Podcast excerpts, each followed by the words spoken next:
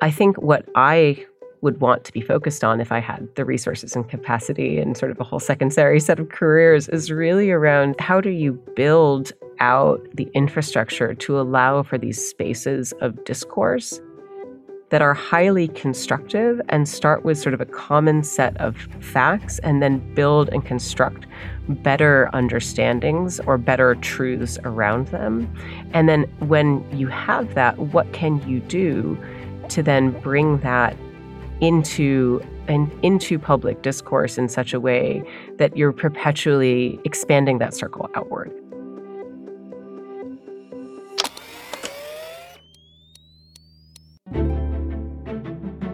Hi, I'm Reid Hoffman. And I'm Aria Finger. We want to know what happens if, in the future, everything breaks humanity's way. We're speaking with visionaries in many fields, from art to geopolitics and from healthcare to education. These conversations showcase another kind of guest. Whether it's Inflections Pi or OpenAI's ChatGPT, each episode will use AI to enhance and advance our discussion.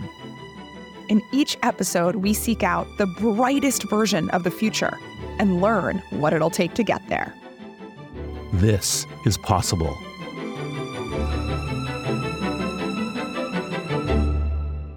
The internet, as we know it, is on the verge of a complete transformation thanks to humans equipped with AI.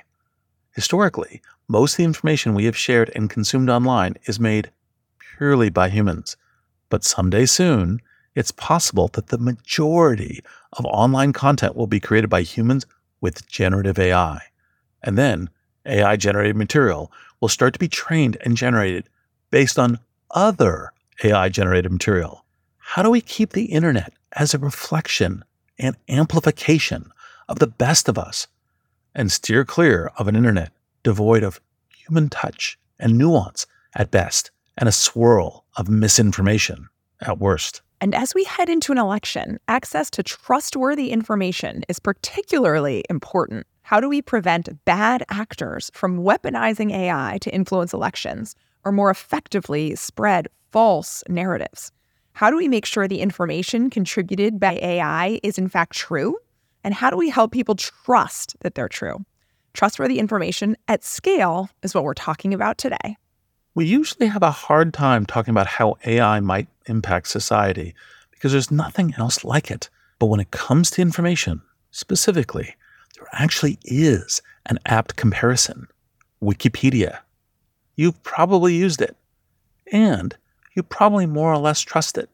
It's important to talk about trust in this context. Can we trust an open source system? And if so, in what ways? The topic of whether AI models should be open source is still up for debate, and LLMs stand to be more complex engines than Wikipedia. We want to dig into all of these questions, and that's why we're talking to today's guest. The former CEO of the Wikimedia Foundation, Katherine Maher, led the team behind a resource that I think we all know pretty well Wikipedia. Today, Katherine is CEO of Web Summit. She is a longtime advocate for free and open societies and has worked around the world leading the integration of technology and innovation in human rights, good governance, and international development. Now, here's our conversation with Katherine Maher. Katherine, I'm so excited to have you here today. So, I just found out that your mom, Ceci Maher, is in the Connecticut State Senate, which is just so awesome. And she is on the Energy and Technology Committee. And, uh, you know, your career has been at the center of technology and advocacy and government. So, you know, what lessons do you take from your mom, or do you see yourselves working on a project together in the future? Um, I love that it's all in the family. Oh, yes. Ceci Maher is my hero. Um, when I was 13 years old, she went back to school, got her master's degree, started an entirely new career, uh, ran a number of social service agencies, retired, and then was bored and decided that she wasn't done working and decided to run for state senate. Um, so I have a lot to learn and a lot to look up to.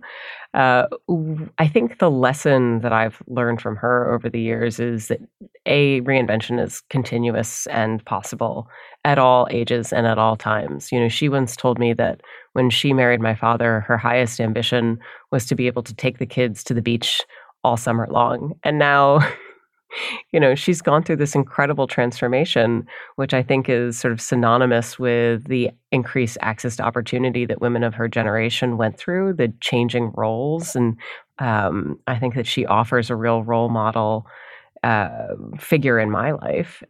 The as far as collaboration, I certainly give her a lot of unsolicited advice on issues such as child safety bills or really thinking about privacy and privacy regulation. Um, we talk a lot about economic competitiveness and how one might drive that through sort of a, encouraging the tech sector, but but no, no nothing nothing approaching lobbying. Um, really, she's an independent person and makes her own determinations. I think I'd love to, yeah, I'd love to collaborate if the opportunity arose, but I think the joke in our family is that it's really more about me following in her footsteps. Knowing some of your footsteps, that is an amazing uh, recommendation. Um, you recently met with Secretary of State uh, Antony Blinken to talk about AI and governance. Uh, can you tell us a bit about that meeting and, in your estimation, what are the top things for legislators and public officials to be actively considering as they take steps around writing and implementing uh, AI related policies? Yeah, so I have the honor of serving on the Secretary's Advisory Board, and we meet a couple times a year to talk about the future of technology and geopolitics. This most recent session, we were very focused on AI governance. I think the the perspective that I brought to the table was really around how do we ensure that we're being competitive in a geopolitical landscape that is very much dominated by um, competition for regulatory primacy or competition for not exactly standards primacy, but perhaps model primacy. We, I think that it's no secret to anybody who's sort of paying attention to this. There's a great interest or emerging sort of rivalry between China and the United States around dominance not only in AI but in internet governance uh, writ large, and that plays out in really interesting ways around uh, Chinese China's policies around technology transfer for really fundamental infrastructure projects. It plays out in ways in which China's contesting the system of uh, multi stakeholder governance that's been essential to underpinning internet governance writ large. Some of the standards bodies that you probably haven't heard referred to in years, but are incredibly important in terms of internet engineering, in terms of defining and evolving standards. China's been a very active player in those spaces. While in the West, we've perhaps not been as vigorously attentive as I would have hoped that we could be. Uh, and the reason that matters is this isn't just a question of, of engineering standards. This is really a question of dominant models for uh, how the internet should work when it comes to things like privacy, when it comes to things like openness, interconnectivity, data transfers, and data flows. And the model by which we've evolved the internet over the course of the last three decades or so is one that really reflects our own governance models in the West. It's open, it's democratic, can be a little bit slow, a little bit frustrating, but when it works at its best, it's bringing all the different stakeholders together from the private sector, from civil society, from nation states that are in at their best reflections of democratically elected uh, leaders and if we don't continue to invest in that, not only are we risking harm to the model, uh, to the internet itself, we're also I think from a moral perspective or from a values perspective, we're ceding ground away from this idea that democratic participation is, in fact, the best way to govern, even when it might be frustrating or slow. So, what should legislators be focused on? Well, I would love to see comprehensive data privacy regulation here in the United States. I think that that would be incredibly important in terms of clarifying what our what our domestic technology policies are and would actually allow us to have much more coherent policies when it comes to trade negotiations, when it comes to foreign policy conversations um, around tech policy, allows us to enter into these spaces with greater clarity about how and how we do not regulate technology. That to me would be the biggest possible win. So I'll just leave it with my number one. Well, um, quick follow up because you know obviously AI is on top of everyone's mind, including mine. Um, and I haven't talked to Blinken. No, you don't say. yes, um, but you know, probably should have talked to you know Gina Raimondo and Jake Sullivan and you know even Joe Biden and Kamala Harris about all this stuff.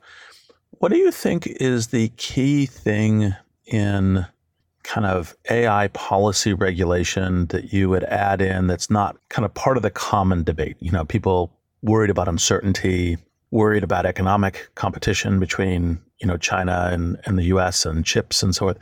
What would you add in kind of saying, here's another question or another thought that's really important to be part of the dialogue? Absolutely all the things you just said. I think there's something about false dichotomies as well around open, close, risk existential, et cetera. But I'm going to say something that people probably really haven't thought of. The data shows, polling shows, that the vast majority of the world is actually quite optimistic about the role of AI. So when you look at global majority countries, the global south, emerging markets, however you want to call them, people are extraordinarily optimistic about what this is going to do in terms of closing historic infrastructure gaps, historic access to uh, economic opportunity, healthcare, and the like. In the West, and particularly in the United States, we actually have the, on average, the lowest positive sentiment about the role and introduction of AI. I think that if we are not engaging with the sentiment that we're seeing from the rest of the world on what opportunities this provide and if we remain in an incredibly defensive posture we actually risk the opportunity of being part of the transformation being seen as an ally in this transformation. And i know i keep bringing it back to foreign policy but in an increasingly multipolar world our legitimacy in dialogue and the persuasiveness of the democratic, liberal dem- democratic model depends very much on also seeing opportunity for growth, advancement, and human development. And if we're not engaged with people's aspirations around these basic human development indicators like, I want a job, I want to be educated, I want good health care, I want to provide for my family, we absolutely risk losing the story of why this model of human rights, of democracy, of participatory engagement is powerful in the world because we're only seeing downside risk, not upside opportunity. So I really love that perspective. I was just talking to someone yesterday and I was saying that, you know, I don't know what the future of AI will bring for the United States, but I am so positive that for three, four, five billion people around the world, like the explosion of opportunity is just going to be immense. And I think, you know, you're you're helping world leaders think about AI, um, but you've also helped shape how the world sees information. And I think right now everyone is talking about trust. Everyone's talking about neutrality. You know, you were at the Wikimedia Foundation for seven years, the last five as their CEO. And with all of these hot button issues of the day, Wikipedia, you know, was seen as a place that actually got to neutrality is that even possible to be neutral to be the source of truth and is that even the goal is that what we should be striving for in these you know sort of crazy times i think it's all about sort of fit for purpose i think that wikipedia plays an incredibly important role trying to present information that represents the best possible consensus about what is known or observable in the world. And so, should we be striving for neutrality? I, I would argue that you know, those who seek to transform our systems to better humanity probably shouldn't, right? I think neutrality actually is a thing that has a place in a time, and at times we need disruption, challenge, change. But I also think that we need to be able to go back to sort of first principles at times or go back to context. And that's where a place like Wikipedia can be so tremendously valuable. I often make the differentiation between what is truth and what is known, or what is truth and what is observable, fact and, and feeling. I think that some things can absolutely be true and they can also be factual in the sense of we have information about who was present on a certain date at a certain time, you know, who was in the room. We also have truth that is highly debatable or in a process of evolution in the sense of understanding world historic events. We might see that who was in the room from the and have that as a common basis of fact, but depending on who we're aligned with uh, of those participants, we may see the truth and outcome is quite different. What I appreciate about what Wikipedia has always done is it started from sort of citable, citable, observable fact and then built out truth. Now, that truth, the advantage of a system like Wikipedia is it's continuously contested. And the more representative the contributions are to Wikipedia, the more global they are in scale, the more accessible participation is to a broader and more diverse range of people, the more truth will be in the room in addition to fact. And it allows us the opportunity to understand that it's not a dominant truth from you know the global north it's not a dominant truth from the english language communities there's actually multiple truths and this is i think what allows us to get to better empathy and understanding and in the sciences this is of course true as well because true. It's of course also the case that what is observable today may we may have far greater nuance and insight tomorrow with increased tooling, increased capacity, um, increased you know AI support uh, and the like. And so what Wikipedia represents is always a snapshot of what is known and what is agreed upon based on who is in the room. And part of my mission was always to expand who is in the room so we have a much better understanding of what is known. Well, this gives a natural uh, follow up question, which is one of the things I've actually been very curious about and we've not had a chance to talk about, which is what do you see as the intersection between the future mission of Wikipedia and generative AI? There's obviously a huge amount of human implication that's possible here, but also, of course, there's anything from human agency to also hallucination. And what does the navigation of that look like? Possibly. Yeah. Yeah, who knows, right? Um, but a couple couple different thoughts. I mean, one is we're very fortunate Wikipedia exists as part of the training data set of AI, Gen AI. I think we've known for years that Wikipedia is utilized for this purpose. In fact, we, I think the earliest um, use case that was most visible to most people, even if you didn't know that Wikipedia was a part of this, was actually was tra- translation tools. Uh, Wikipedia represents 300 different languages, is the largest natural language data set of many of those languages in a digitized format for general knowledge. And so we were used very widely as the training data set to develop a lot of these tools that are in wide use today and continue to improve. These days, Wikipedia is still one of the largest training data sets. The Washington Post had a pretty good breakdown of one of Google's models around this. And what I think is interesting about that, and it comes back to the sort of question of who's in the room, is this question of where bias exists. And one of the challenges that I'm immediately sort of attuned to is we know Wikipedia is horribly biased. I, have said this in many of my prior interviews. It's not a shock. Uh, it's and that has to do with historical factors. It has to do with who participates. It has to do with what is actually citable information, what has been documented over time in the sense of what has been written down in books, what has been deemed to be noteworthy knowledge tremendous gender, ethnic, geographic, colonialist bias in all of those questions. But the beauty of Wikipedia is that all of that is open and at least observable and also alterable. When we start looking at how that plays into these training data sets, first of all, there is often a lot of obscurity as to how much or what percentage or what weights are afforded to this information or to this data. There's a mo- many of these systems are not um, continuously updated in ways that allow for edits or alterations eh, in in more of a public and transparent fashion that would allow us to adjust for that bias in real time. So there that closed loop sort of system of being able to identify and then correct is not available to the public in the same way that something like Wikipedia actually is. So that's just sort of how do we what are the lessons that we've learned from the compilation and construction of information? How can that go in to the con- construction of more representative products coming out of large models.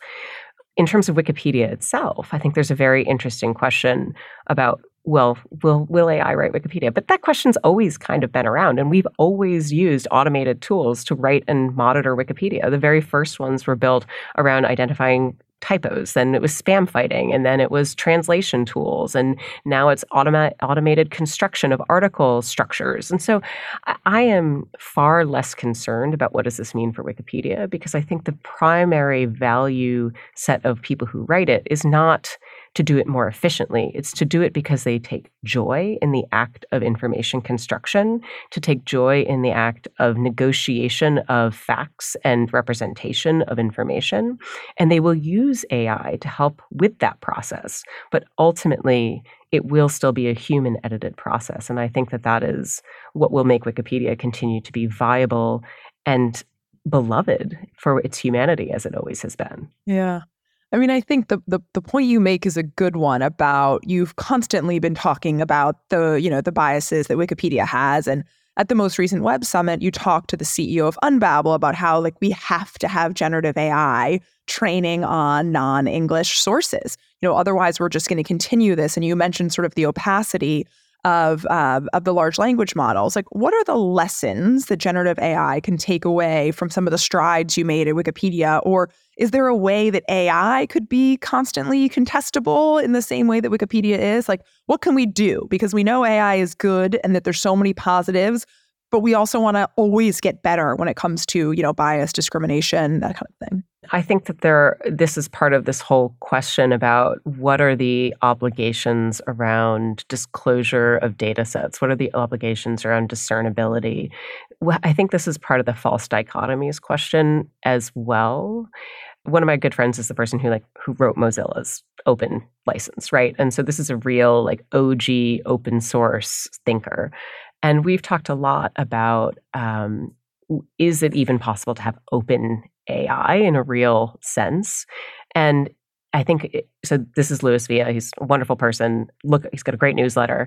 Um, but we he sort of pointed me to I think Margaret Mitchell, whose testimony in front of Congress, which really focused on are there attributes of openness such as discernibility, such as scrutiny that we can bring into the into questions and expectations about regulation and governance that can give us at least a fundamental baseline for how we might have evaluative tools to be able to continue to update for bias. And and I, I know that different places are taking different looks at this, um, and there's a lot of experimentation around it. I think for someone like myself who is sits on more of the governance side of these questions, uh, my encouragement would be that this needs to continue to be a priority and publish your results so that we can actually determine what's working and what isn't. Well, speaking of publication, you've been a big advocate for citation, especially as a you know way to build and retain trust. You know, people have for Wikipedia. What do you think about citation here in generative AI? Like you know, giving due credit and and you know what you know, given that the volume of things that are going to get published on the internet with AI assisted, AI generated is going to be, you know, uh, it's going to be a quasi exponential increase there are probably three different ways to think about this, right? One of which is citation to copyrighted material, one of which is citation of critical information. So that might be in a medical or a scientific context. Um, there are probably other contexts as well. That's just the first thing that pops up in my mind. And then the third is sort of the creative construction that is based on open materials. I feel as though the lesson that we learned from Wikipedia is very, very few people engage with the citations.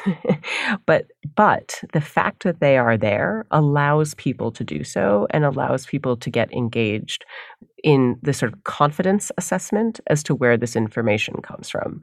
And so you might be the sort of person who checks the citations once at the beginning of your experience with Wikipedia. And if you are satisfied that that is roughly correct and roughly correctly attribute, attributed, you may then have a sort of a confidence transfer to your future engagements with the product you may be the sort of person who never checks, but in reality, we know about user generated content in general. You only need a tiny percentage of people who are actually engaging with this process of sort of uh, attribution validation in order for that to work well. Further, citations within Wikipedia provide their own sort of graph that allows us to have better understanding of where information is being produced. It's sort of think of it as a equivalent to within academia, people look at, you know, what papers have the highest number of citations and sort of how does that influence overall research and development. Within Wikipedia, we can do the same thing. We can isolate where most information is coming from, what are considered the most reliable sources, and then we can draw inferences around that, or we can direct research to areas where we have under researched questions. All of this is essential to how we construct information and has inherent value in addition to sort of the validation value. Within AI, I'm very much of the opinion that there are going to be applications where having citations are critical. I'm actually on the board of an organization, a company that is um, doing work in this area around medical research and that has has basically built a model off all publicly available scientific and medical research. And we have an average of 36 citations per synthesis. So it is quite possible to do this work if you prioritize it and if you're thinking about where your training data is actually coming from. And arguably, in that space of medical research, that's exactly where you need to have that high fidelity of research because it tells you temporality, it tells you accuracy, it tells you scope of, of the research, applicability, it tells you the diversity of, of subject. Um, of subjects in that research, et cetera, et cetera. Again, there are places where that's not necessary at all, such as what are a good set of parks to go hiking in Vancouver when I'm there for a weekend with my family. I mean, maybe the Vancouver Public Municipality wants us to have that, but from a from a sort of critical citation purpose, it's it's a little bit less relevant. You know, these days it's a common refrain that we're so polarized politically, like no one can see, you know, either side of the equation. How has the internet impacted this sort of trust in a global context and and is there a way to rebuild it? I think the internet has been catastrophic for trust, um, but perhaps not for all of the reasons we might think. It's so complicated, isn't it? And I, and complex might be a better way of saying it.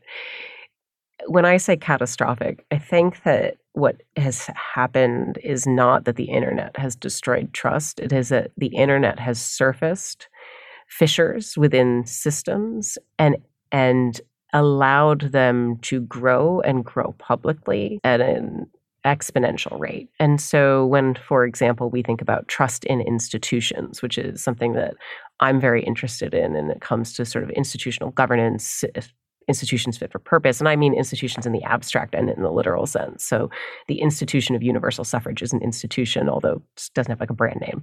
Um, the the issues that we've seen there is that many of these institutions were built around a sort of homogenous population that they were serving.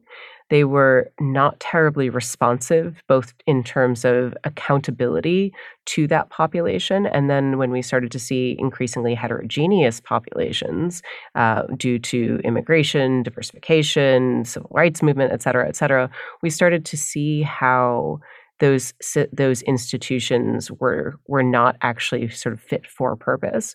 What the internet has done is it has exposed those fissures in ways that are related to both we now interface with all sorts of technologies, platforms, and services that are hyper responsive to our needs in, and have created an anticipation of a much more frictionless, much more productive uh, set of processes, services, outcomes, SLA, functionally human SLAs.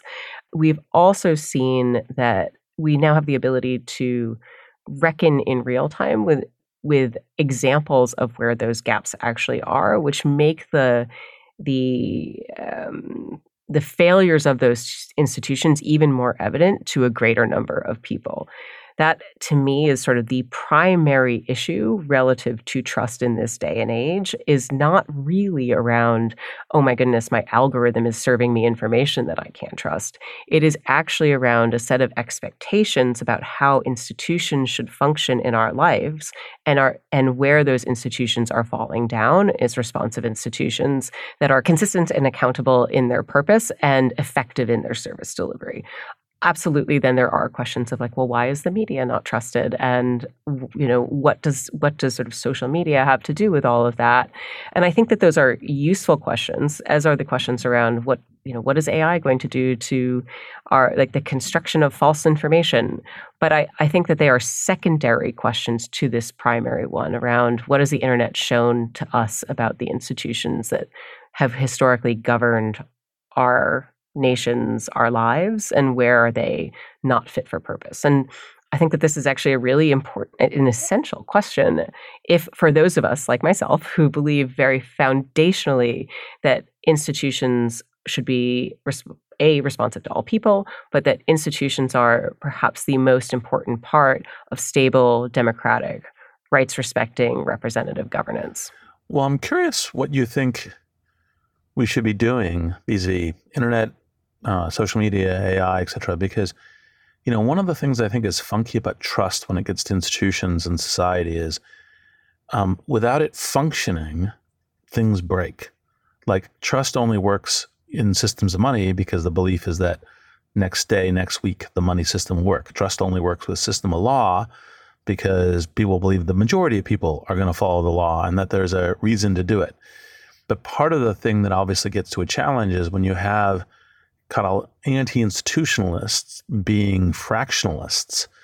Um, it uh, you know they are they are themselves creating harm um, by the decay of trust in this kind of key ongoing function of belief in in in the truth of discourse and you know belief in the fact that you know the 2020 election was as fair as you know any election in our lifetime you know and these kinds of things it's like important to work towards it and so the people who attack the institutions i'm always worried about saying we should be renovating not destroying and we should be building trust because it's really important do you have any you know reflections thoughts you know um, suggestions questions for this kind of how do we regain trust given that we're technologists playing in this arena uh, you know, it's that whole, it's the whole sort of, if it were easy, we would have figured it out by now.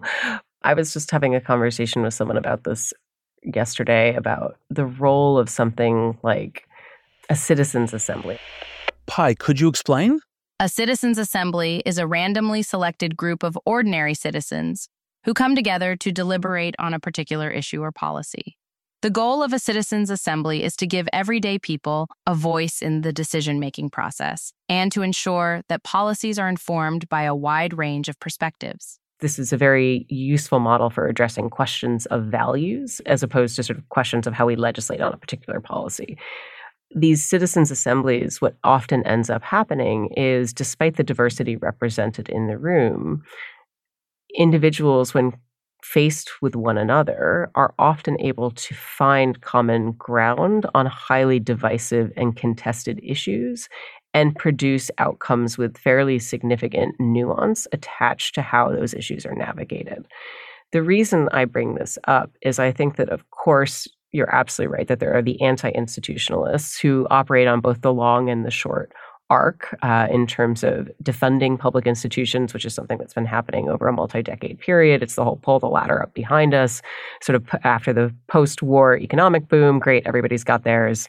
Now we're going to defund and deconstruct all the institutions that made all that possible. None of that is new to you. Then there are the short term anti institutionalists who use the tools available of broadcast media, of uh, social media, of these highly accessible, highly niche communications tools to be able to continue to perpetuate that message. I think what I would want to be focused on if I had the resources and capacity and sort of a whole secondary set of careers is really around how do you build out the infrastructure to allow for these spaces of discourse that are highly constructive and start with sort of a common set of facts and then build and construct better understandings or better truths around them.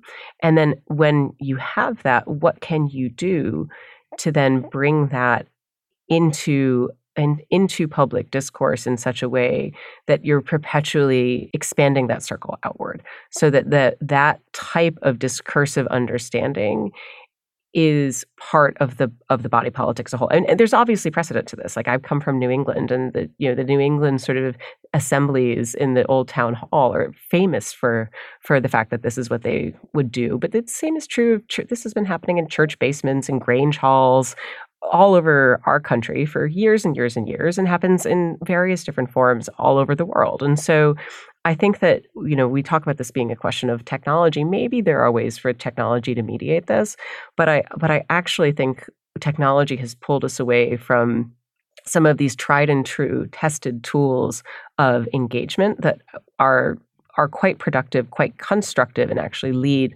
consistently to better outcomes um, time and time again. Yeah, though I think one of the things I agree with you, there's the technology has helped contribute to some of the um, alienation that people have, and if people are in the same room. That's positive. But one of the questions also is how we navigate with scale, right? You know, not you know, and so you know, part of the reason I'm also very curious, and I agree with you entirely. If it was easy, we would have done it already. But how do we use technology to bring back that that almost like, okay, I'll I'll give you a benefit of a doubt if you're in a room because I do believe most normal people do that. Um, I don't think House of Representative people do that, um, but I think except your mom, norm- of course, to be yes. clear. well, I was talking about DC, right. but yes. But, you know, I, I think it's really important because what people don't realize is that that trust in the institution, trust in how we function, that doesn't mean that don't be critical, but that trust in it is critical for the functioning of our society, let alone the functioning of our democracy. You're one of the thinkers, leaders, and experiencers on this. And I was wondering, he's like, ah, let's let's see if there's there's a silver bullet. And the answer is nope, lots of work. No, I mean, no, there, yeah, the answer is always lots of work, right? That is just the answer to doing good things in the world. But I, I think that there's sort of a couple things there that I just want to pick up on. One of which is, of course, the answer is not don't be critical. At Wikipedia, I always used to talk about the loyal opposition. And the loyal opposition are loyal because they believe in what you're doing. They are opposed because, or what the broader project is. They may not believe in what I'm doing. That's why they're the opposition. But they are loyal to the broader project and they are opposed because they believe that there is a better way to do it. And it is absolutely essential to being able to govern or to engage or to support or steward a project like that forward to engage with the loyal opposition. If they didn't have a legitimate concern, they wouldn't have stuck around to express it, is very often the case. Maybe the way it's expressed is not the most constructive. I mean, there's all sorts of things that that I'm sure, and this is, and I'm, I'm, I am deliberately drawing a parallel to our political discourse right now. Maybe the way it's not expressed is not the most constructive. Um, maybe there is sort of the heckler's veto component piece to it. But if you don't engage it, it will always be the heckler's veto on the outside, as opposed to having conversations that weigh and debate trade offs with candor, make determinations and decisions with transparency about the factors that go into them, and continue to engage people with respect throughout that process. I think the the thing that Wikipedia taught us to come back to this scale piece is that nothing at Wikipedia happened at scale that the whole idea of Wikipedia is anti scale yes, it is huge, absolutely, but it is all micro communities of discourse. And that means that the people who work on things like 16th century Islamic art are not the same people who are working on breaking news events, not by, well, maybe there's one or two, but but not by a large, you know, a long shot. And that's okay because that allowed for expertise and energy to flow into the places where people cared about it the most. And then you have people who work across the entire system to think about continuity of governance, continuity of, of policies and principles, applications of policies, uh, both in a corrective and sort of um, constructive way. So, corrective would be like a, a code of conduct, for example. What brings everybody together is a common set of a sort of an intrinsic common set of values or common ambition with some extrinsic, extrinsic markers around that as well. Everybody wants to be right on the internet, right? So I think to the extent that we har- want to harness a way of engaging at these debates at scale, you both have to have an intrinsic understanding of what it is that we're here to do. What's the value proposition? What's the purpose? What's the motivation? Maybe the problem is is that democratic governance is failing to articulate its value proposition to the vast majority of the American public right now and failing to articulate the value proposition of participation in that process and an extrinsic motivation, which is you get the outcome you want.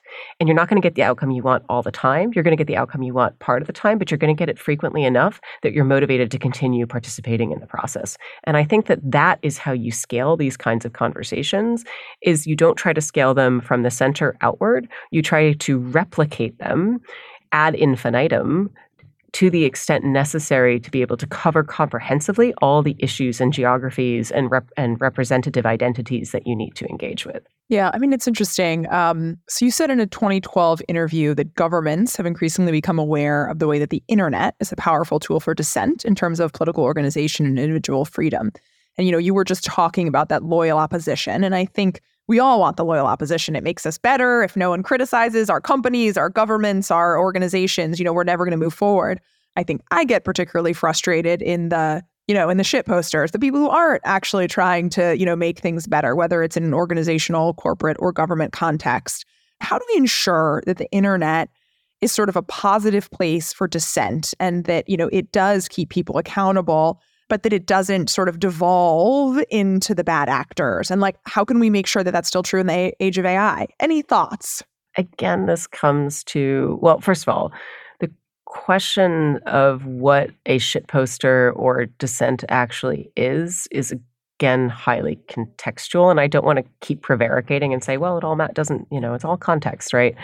Um, but the the reality is that when it comes to normative expectations of expression or privacy or what harassment constitutes or any of these sorts of of sort of fundamental questions of how we conduct uh, conduct conversation with respect or co- constructiveness we have very different expectations across the board as to what the parameters of that are right? When you think about the expansion of like i'm a human rights person i go back to the Universal Declaration of Human Rights, right? And those rights sort of come back to things like, well, we have the right to expression, we have the right to assembly, we have the right to privacy, et cetera, et cetera. But those rights grew out of highly localized norms and are differently expressed everywhere you go. So I always use the example of privacy in the Netherlands versus Germany. I lived in Germany for a while. I spent a lot of time in the Netherlands. If you go to Germany, people pull their curtains shut. And they do so because they both have internal sort of domestic privacy, but also because it is perceived culturally that exposing your internal workings to the world is actually a bit of an affront to those passing by on the street, right? Or your neighbors across the way. I remember being having a picnic on a on a balcony and someone pulling the, you know, sun blinds down in order to not disturb the people across from us on a Sunday because we wanted to give them their privacy in the house across the way in the Netherlands, privacy is also tremendously important. People keep their curtains open because the cultural expectation and norm is that if you have something to hide, or if you close your curtains, you've got something to hide, that that is somehow deficient relative to your participation in the broader society. And yet there are both incredibly strong norms, there's incredibly strong norms of privacy in both of those countries. And you can see that in the way that they approach data protection, for example. So there are different applications or expressions of privacy in two countries that are side by side that share quite a lot of common history. And so I say that to say establishing norms for what we want on the internet is super hard because all of our norms, our normative values grew out of our our local town. They grew out of the conversations that we had around the, you know, the town green or the town square or the, you know, the town council, so to speak, the expectations of expression, the expectations of the limitations on that expression, et cetera, et cetera. How you then scale that to a 5 billion person network, we have no idea how to do that. So, how do we create space for dissent within those models? Well, you know, I'm a very, very big believer in the ability to have clear codes of conduct and policies for spaces online. It is, while I support the expectations of unlimited rights within the context of a rights based framework offline, the sorts of spaces that we have online are scaled, they are private, and we need to be able to uphold expectations around policy, uh, pol- expectations around discourse or norms that are appropriate to those communities and to the purpose we're trying to seek. So Wikipedia had very clear policies, for example, other platforms have very clear policies. Even, you know, subreddits have their own policies. That's what allows for constructive discourse. It's also what allows for objection, dissent, friction in the process without it ever crossing, well, it does sometimes cross the line, but when it crosses the crosses the line into something else, into something that is antagonistic, that becomes harassment, that becomes incitement, it gives us the ability to to either block or stop that behavior or call that behavior back in. And so I, I, think that, again, this comes down to this question of you can't do it at scale. You have to do it in a way that is replicable and consistent to the communities and to the purpose that you're trying to achieve. One related question that you just reminded me of is what do you think the rough swag, how we should think about data and training these AI models?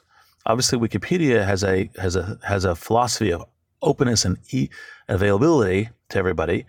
Um, but obviously, there's a whole mix of data on the internet, and yet the scale of data is really key, and and the creation of the AI stuff can be a public good in various ways. Um, so, uh, what's your what's your you must have had some thoughts, and it's one of the things that I've been meaning to put my thinking cap on and kind of scratch my own head about the question is how do you do this in a way that adds value? And so I'll just give the Wikipedia example because why not? But I think that it, it offers potential directionality. Eh, there, I differentiate between types of data. Obviously, there's like there's private data like health data or communications data, and I, as you know, I'm on the chair of the board of Signal, the messaging app very private, very much focused on data protection, very much focused on metadata protection, in addition to the content of your conversations. That to me is the sort of data that sh- it should absolutely be about consent to disclose. Health data, consent to disclose to participate. I know that there's some really interesting efforts out there to really think about how one can do sort of private model or privacy centric model training. Um, and I'm curious to see where those efforts go. I know that there's challenges and weaknesses to, to those uh, different architectures, but nonetheless, I, it's good to see good to see progress moving towards that. Where it comes to things like content, and I know that this is the big uh, content is even the right word. Eh, the construction news, it, uh, art, um, published thoughts, uh, blogs, uh, Wikipedia on the internet, long form text, short form text. There, what we did was we looked at this and we said, we know that there is an inherent value for companies that want to use this data to train their models. We know that they're creating tremendous value out of this we want to be on the receiving end of some of that value so that we can continue to perpetu- perpetuate the value that we create. Because in order to contribute to that net advancement, we're going to need to continue to be a viable going concern, right? models trained on models are not demonstrating really um, sort of the high quality outcomes that that models trained on knowledge are demonstrating, and so or vetted, researched, peer reviewed, et cetera, which is the sort of work, edited, which is the sort of work that Wikipedia creates. So, what we did was we built out a set of APIs that we were then able to offer for a nominal fee for companies to take advantage of. Now, all of our content is free. They could have just taken it. But when we were able to offer them a means by which they could access that with consistency, transparency, accountability on our end uh, relative to the maintenance of those APIs, that was a model that worked, that was a net benefit to both the companies that wanted access to it and to Wikipedia in terms of creating additional income for us to continue to be able to support our sites. We weren't selling private data, we weren't even selling freely licensed content. We were selling a model of support that made it easier for people to do the work that they needed to do on their computational backend. And so for them, it had value, and for us, it had value. And I'd love to see more of those sorts of win win type approaches. I think there is this instinctive lesson that we learned from a decade ago, which is we throw up a paywall and that's the solution. But I don't actually think that that is the long term solution set. I think that there is a reasonable business model to explore there, but I think that there are other reasonable business models to explore as well that allow for the continued health and evolution of core industries that we feel are tremendously important, like the creative industry, the me- media industry, and the like, while also allowing for us to continue to build models that are more representative and, and frankly give us a lot more control about what data goes into them and a lot more accountability as well as to how we think about, again, representation, diversity, um, inclusion, and the like.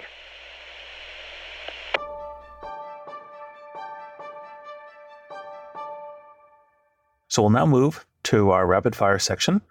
Is there a movie, song, or book that fills you with optimism for the future?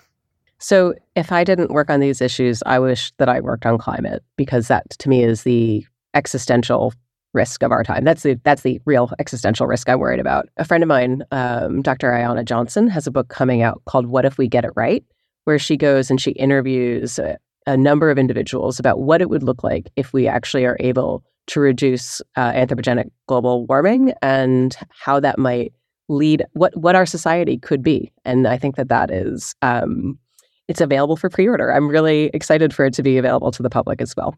So, what is a question, uh, could be personal or professional, uh, that you wish people would ask you more often? I think it's a question we should all be asking each other more often, which is how can I help?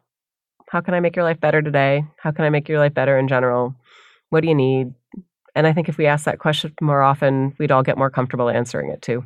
Yeah. Yeah. We are, life is a team sport. And so that's a, uh, very important thing to do. So, where do you see progress or momentum outside of your industry that inspires you?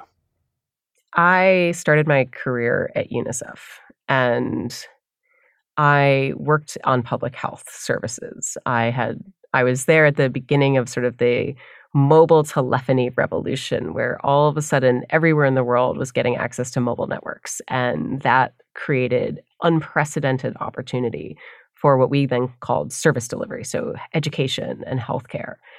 And what I think we are not often aware of is how transformative global health efforts have been in terms of elevating people's quality of life overall. I specifically worked on preventing the transmission of AIDS or HIV from mother mothers to children during childbirth. And if you do that right, you can present, prevent 99% of transmission and have a AIDS-free generation, which is absolutely spectacular, not just for that individual's life, but for the health of that economy, the opportunity that that then creates within that population set, uh, what that means in terms of the redirection of government resources into actually long-term durable solutions for people's well-being. So I still look to public health and think it is one of the most inspiring, noble, consequential places that people can work. And when I get down about the world, that's where I turn my gaze. Can you leave us with a final thought on what is possible to achieve in the next 15 years if everything breaks humanity's way? And uh, what's the first step in that direction? Well, one thing that I think is incredibly cool, and this is one of like a bunch of things, but since it, it ties back to earlier themes that we've been talking about, is I was talking to someone the other day who was underscoring the fact that for the last decade, we've been saying every child needs to learn like foundational STEM skills. And what they really need to learn is how to code, because learning how to code is the ability to have control over the future.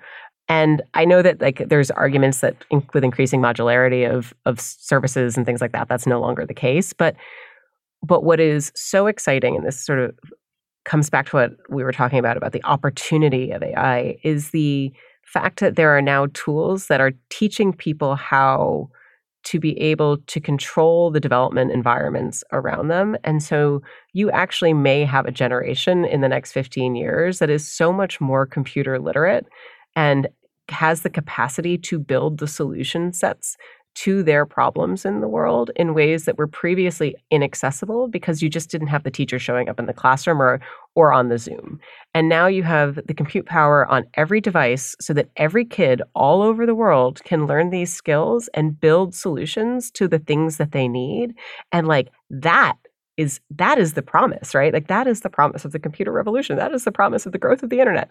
That to me is how we could get it right that gives real power to everyone to have real agency over the things that are important to their communities. And that would be super cool. I love it.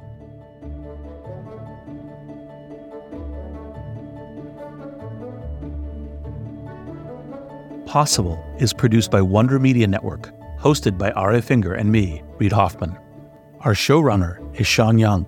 Possible is produced by Edie Allard, Sarah Schleede, and Paloma Moreno Jimenez.